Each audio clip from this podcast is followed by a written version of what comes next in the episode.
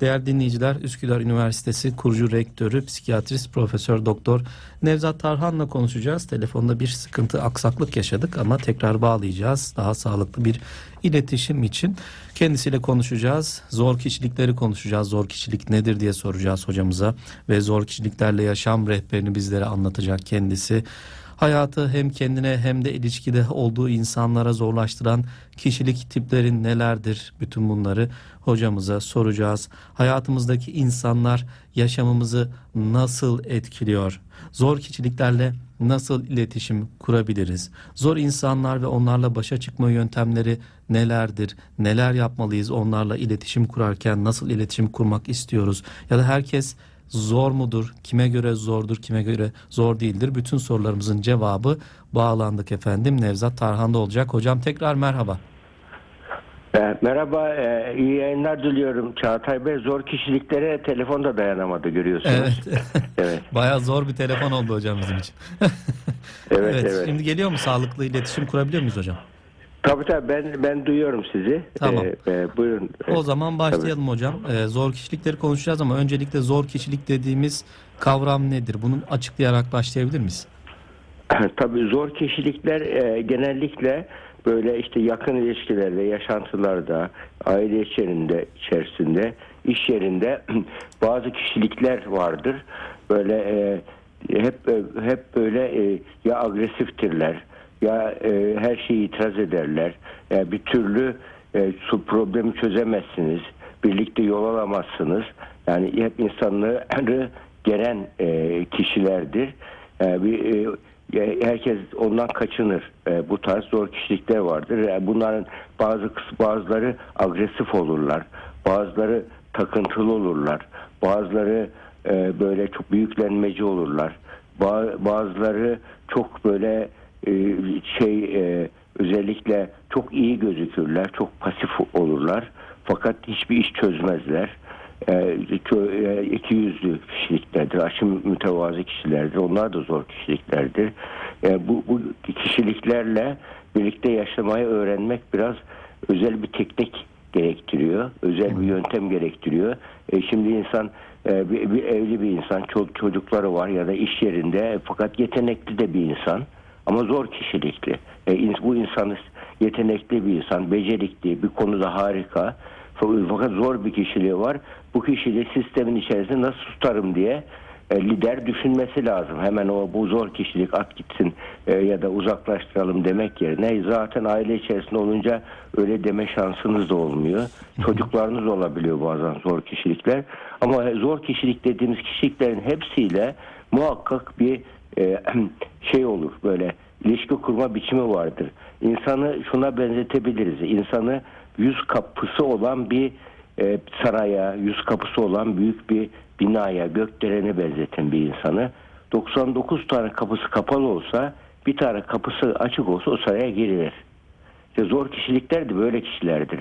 Çoğu evet. kapıları kapalıdır ama onun açık kapısını bulup oradan o insanın dünyasına girip onunla bağlantı kurulup işbirliği yapılabilir. E, bu, bu da biraz gayret gerektiriyor. Biraz alternatif düşünce üretme becerisi gerektiriyor. E, zaten hiçbir şey hayatta hiçbir şey zor, kolay değil ki. Çok güzel bir söz vardır. Hı hı. Yani hiçbir iş, hiçbir şey ya, ya her iş kolay olmadan önce zordur. Evet. Bak, Hocam yani şeydir. zor kişilikten evet. kastımız evet. aslında herkesin aynı kanıda olduğu kişilikler değil mi? Yani kişiden kişiye göre zorluk değişiyor mesela. Bazen hani diyoruz aramızda hayatımı zorlaştırıyorsun ama başkasına göre de onun hayatını kolaylaştırıyor o kişi. Yani bu tamamen bireysel bir şey değil ama herkesin çoğunun aynı kanıda olduğu kişilere mi zor kişilik diyoruz? Tabii, genellikle tabii yani mesela A kişiye göre zordur ama diğerlerine karşı zor değildir. Hatta hiç öyle bir zor kişilik diye bilinen eşinin devamlı yakındığı bir kişi vardı. Hı hı. Eşi bir gün dedi ki böyle yani Yani dedi ki ya dedi biz dışarıda be, be evde her şeye karışıyor. Niye bu domatesi iri doğradın diye kızıyor. Niye koltuğun yerini değiştirdin diye kızıyor. Ne ne yapsak suç evde dedi. Fakat dışarıda arkadaşlar ilişkilere bakıyorsun ya ne güzel kocam var melek gibi adam bir ağzı var dili yok diyorlar evet. dedi. Yani kadıncağız hani bir söz vardır dedi ya biraz algı bir jargon olacak ama durumu iyi ifade ettiğin söyle hani e, e, elin iyisi evin ayısı derler ya bizim adam öyle Evet. dedi. Hiç unutmam. Yani bu e, böyle işler işte bu zor kişiliktir işte. Evet. Dışarıda iyi rol oynuyor ama evde gerçek kişiliğini ortaya çıkarıyor ve genellikle de bunlar işte çift e, ikircikli davranan e, özgüvene düşük olan bazı kişiliklerdir. Böyle bir kişi kişiliklerle nasıl geçinilmeyle ilgili yöntemler var. Yani bunları e, biz o, o kişileri değiştirmeye çalıştığın zaman çatlarsınız. Ama o kişilere nasıl davranacağınızı bilirseniz bir hayatta bir kural vardır. Y- y- 20'ye 80 kuralıdır bu insan ilişkilerinde. İnsanın önüne çıkan olayların e, insana etki oranı %20'dir. %80'i bizim o olaya bakış açımız, ele alış tarzımız, o olayı algılayıp yorumlamamızla ilgilidir. Yani %80'i bizim kontrol edebileceğimiz olaylardır. Önümüze çıkan olayların. %20'si bizim istemimiz dışındaki olaylardır. Onun için %80'i kontrol edersek %20'yi kontrol etmek kolay oluyor.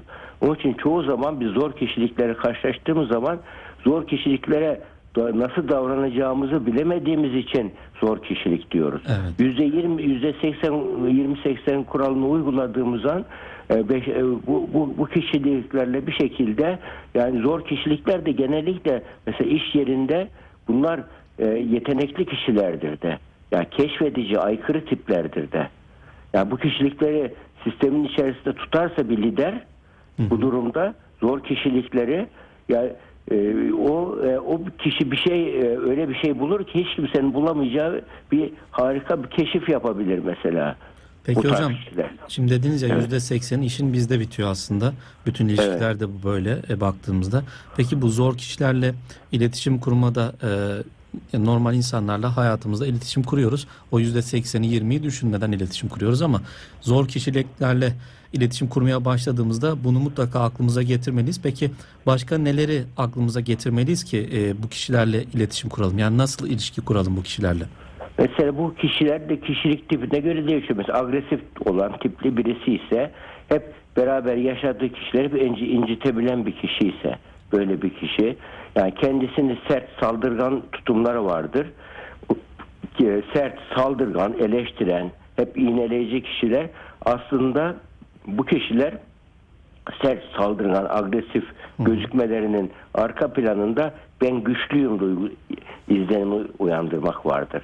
Ben güçlüyüm izlenimi uyandırmak as- aslında onların arka planlarında yani e, eksiklik, yetersizlik, e, değersizlik duygularının olduğunu gösteriyor. Kendilerini başkalarını ezerek kendilerini güçlü olduğunu e, yaparak bir ego tatmini yapıyorlar bu kişiler. Aslında bu kişilere kızmak değil acımak lazım. Bu tarz kişiler. Yani her şey bu tarz kişiler hatta etrafında insanların ondan korkmasından, böyle çekinmesinden, panik yapmasından özel bir keyif alırlar bu kişiler. Yani egolarını öyle beslerler. Mesela başkalarını eleştirerek, başkalarını karşısında böyle titreterek egolarını tatmin yaparlar. Bir nevi zulümle beslen şey yapılırlar. Yani bizim e, e, geçmişte e, atalarımızın söylediği güzel bir söz var. Bir insan veyahut da bir toplum ya ilimle yönetilir ya zulümle yönetilir diye geçer. İlimle yönetilen mesela bilgiyle yönetilir. Onu tanırsın, kişiliğini tanırsın, yani nasıl davranacağıyla ilgili kafa yorarsın, emek verirsin, bir şey bir yöntem bulursun, onu öyle yönetirsin. Bu zor bir yönetim ama kalıcı yönetimdir. Ya da zulümle bağırıp çağırıp korkutup sindirip yönetirsin. Bu geçici olarak o anda susarlar ama özgürlüklerini ilk aldıklarında özellikle mesela çocuklar ergenlikten sonra anneye babaya düşman olurlar çocuklar. Yani Evet. korku kültürlerinde bu çok vardır bu. Zulümle yönetim. Korkutarak yönetim. Halbuki güven kültürlerinde ne vardır? Karşılıklı müzakere vardır. Karşılıklı işbirliği vardır. Her serbest tartışma ortamı vardır. Yani e, karşılıklı böyle hem e, e, muhalef hatta bizim e, atalarımızın çok güzel bir sözü var yine söylenmişti hem de me- meşrutiyet döneminde meşrutiyetin e, meşrutiyetin e, e, şeye e, İslam fıkhına uygunluğu tartışması yapılırken 100 sene önce söylenmiş bir söz var. Muhalefet e, muvazene-i adalettir diyor. Muhalefet. O zaman 100 sene önce atalarımız söylemiş. Meşrutiyet dönemi meşrutiyet şeydir. Muhalefetin e, yasal e, bir mecliste muhalefetin oluşması ve bunun adaleti muvazeneye adalettir. Adalet terazisidir diyor. Şey e, muhalefet adalet terazisini sağlar. Adalet dengesini sağlar diyerek me- e, şeyin e, İslam fıkhına uygun olduğuyla ilgili karar alınmış e, Osmanlı'nın bu e, son döneminde meşrutiyet kararı verilirken e, bu alınmış. Ama bu tabii böyle bir e, serbest tartışma kültürüne geçmek bu e, sosyolojik değişimler öyle yukarıdan aşağı bir emirle bir kanun değişikliğiyle olmuyor. Kültüreldir bu. Tartışmayı bilmek, öğrenmek gerekiyor. Demokrasi kültürü batıda ya kaç yüz senede oluştu. Bizde de kolay değil ancak yeni yeni oluşmaya başladı biz.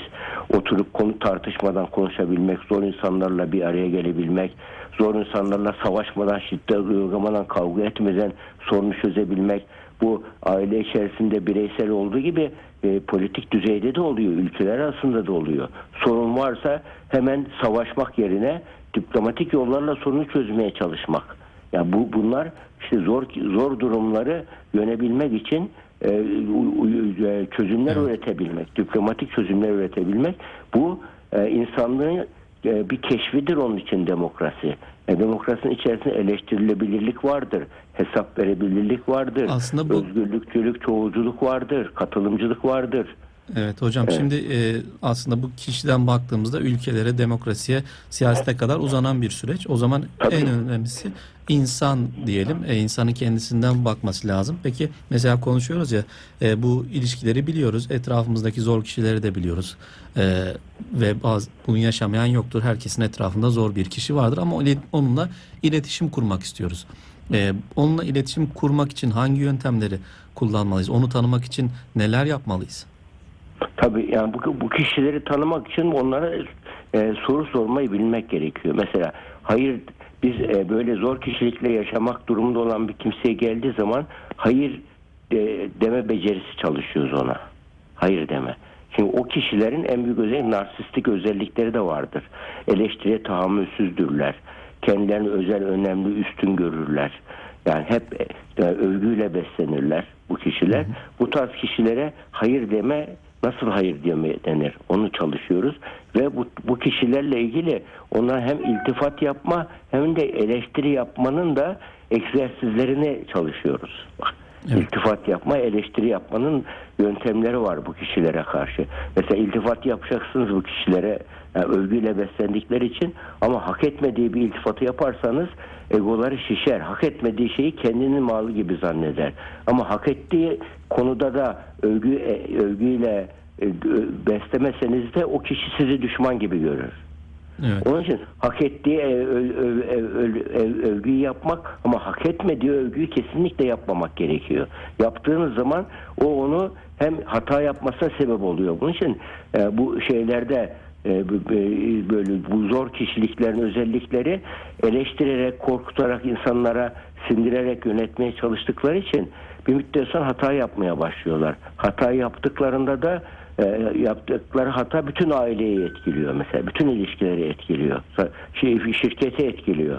E, bu nedenle bu kişilerde şirketler bunu önlemek için şimdi bağımsız denetçiler kuruyorlar. Bizi eleştirin ki bir hatamız varsa düzeltelim onu diyerek şirketlerin kalite çalışmalarında bunlar vardır. Bağımsız denetçiler vardır. Yani bu bir hayır deme becerisi bunun için bu kişilerin ilişkilerinde ya bu onu size yanlış bir şey istediği zaman mesela ailedesiniz eşiniz yanlış bir şey istedi. Senin bu söylediğin yanlış doğru bulmuyorum ama ailenin geleceği için şu anda buna e, tepki vermiyorum ama doğru bulmuyorum demek mesela. Evet şimdi Yani aslında sessiz kalıp içine atınca o daha ben haklıymışım diyor. Hatasını görmüyor. ona hayır diyemiyoruz belki ama Tabii. toplum olarak aslında bir hayır diyememe kusurumuz var gibi geliyor hocam. Evet, evet, Genel olarak baktığımızda yaygın. nasıl hayır diyemeyiz ya da Tabii. nasıl hayır diyebiliriz? Ya da biriktirip biriktirip birden hayır diyoruz. Haklıyken haksız duruma düşüyoruz Evet. bu sefer de. Bunu nasıl deriz mesela? Nasıl hayır Tabii deriz? bu- Bunun bu- bir ufak bunun teknikleri var için mı? şey, tabii tabii bunun bö- böyle bir şey. Ya bir insan sizden sizin yapamayacağınız bir şey istedi. imkansız bir şey istedi. Onu dinleyeceksiniz mesela onu onu din, yani sonuna kadar dinlemek lazım böyle. Yargıla, yargılardan kaçının. Ne biçim insansın? Niye böyle konuşuyorsun? suçlayıcı, yargılayıcı durumluk soyunuz zaman o da savunmaya geçer. ilişki kuramazsınız. Bu kişileri de yargıdan yargılayıcı, suçlayıcı, onu onda savunma duygusu uyandıracak sözle, sözlerden kaçınmak gerekiyor bu kişilere. Şöyle söyle, ya ben seni anlamak istiyorum. Bunu neden istedin? diyeceksin. Seni anlamak istiyorum. Neden istedin? Hı. Ya bunun istemendeki gerekçe neydi diyorsun. Yani böyle bu e, bunun için gerçeği anlamak istediğinizi sorun ona. Neden? O ayrıntıyı anlatmaya çalışır o zaman. Neden istediğiyle ilgili. Belki hiç neden istediğini bile bilmiyor. İstediğini bilmiyor. Bu sefer onun hisseden beyninin yerine onun düşünen beynini devreye sokunuyor, sokuyorsunuz. Mesela zor kişiler şöyledir. Bağırıp çağırıp susturup sonuç almaya çalışırlar. Bu kişiler öfkeyle ve agresif olarak e, hisseden beyinlerini kullanırlar. Bu kişilere karşı siz tepki olarak kendi sizce hisseden beyninizi kullanırsanız o bağırdı diye siz de ona bağırırsanız o ses tonu yükseltti diye siz ona ses tonu yükseltirseniz o, o, onun kendi orman kanunları vardır. Acımasızdır. Zalimdir. Onun kadar kötü olamayacağınız için ezilirsiniz. O zaman ne yapacaksınız? Onun hisseden beynini değil, onun düşünen beynini devreye sokacaksınız. Niye? Diyelim size bağırıp çağırmaya başladı birisi böyle konuşuyor. Ona şöyle diyebilirsiniz. E, biraz yavaş konuşur musunuz? Seni anlamak istiyorum. Hı hı. Mesela böyle yavaş birdenbire o hisseden beyni yerine düşünen beyni devreye girmiyor. Yavaş bağırmak mümkün mü? Değil. O halde Allah Allah bu benim yavaş konuşmak istiyor diyor. Demek ki beni anlamak istiyor diyor. Düşünen beynini devreye sokuyor. Sesini kesiyor. Hemen şey yapıyor. Hatta biz unutmayız böyle bazı terapiye gelen şeylerimiz vardır danışanlarımız. O danışanlarımız her şeye karşıdır. Ne derse karşı ona karşı. En sonunda seansın sonunda çıkarken e, şöyle deriz yani onunla ya yani seninle hiçbir konuda anlaşamadığımız konusunda anlaştık değil mi? Evet. Deriz. Yani öyle olunca bir şaşırırlar Allah. ilk defa bir konuda anlaştık gibi. Oradan tekrar o e, şey gelirler daha sonra tekrar. O bir nevi o egosunu tatmin ediyor o şekilde yaparak. Ben bir uzmana gittim ona her şeyi söyledim adam hiçbir cevap veremedi bana de diyemiyor o zaman sonunda tekrar gelip yardım evet. alma e, kapısı açık oluyor. Kapıları köprü atmayacaksınız bu kişiye. Bu kişiye köprü atmayacaksınız. Duvar örmeyeceksiniz. Devamlı e, aranızda bir ilişki köprü olması. Ne, ne, ne e, şöyle sorabilirsiniz. Ne söylemeyi planladınız mesela? Evet. Ne söylemeyi planladınız? Gerçekten ne söylediniz? Bir sorun. Yani düşünen beynini. Ne söylediğinizi düşünüyorsunuz?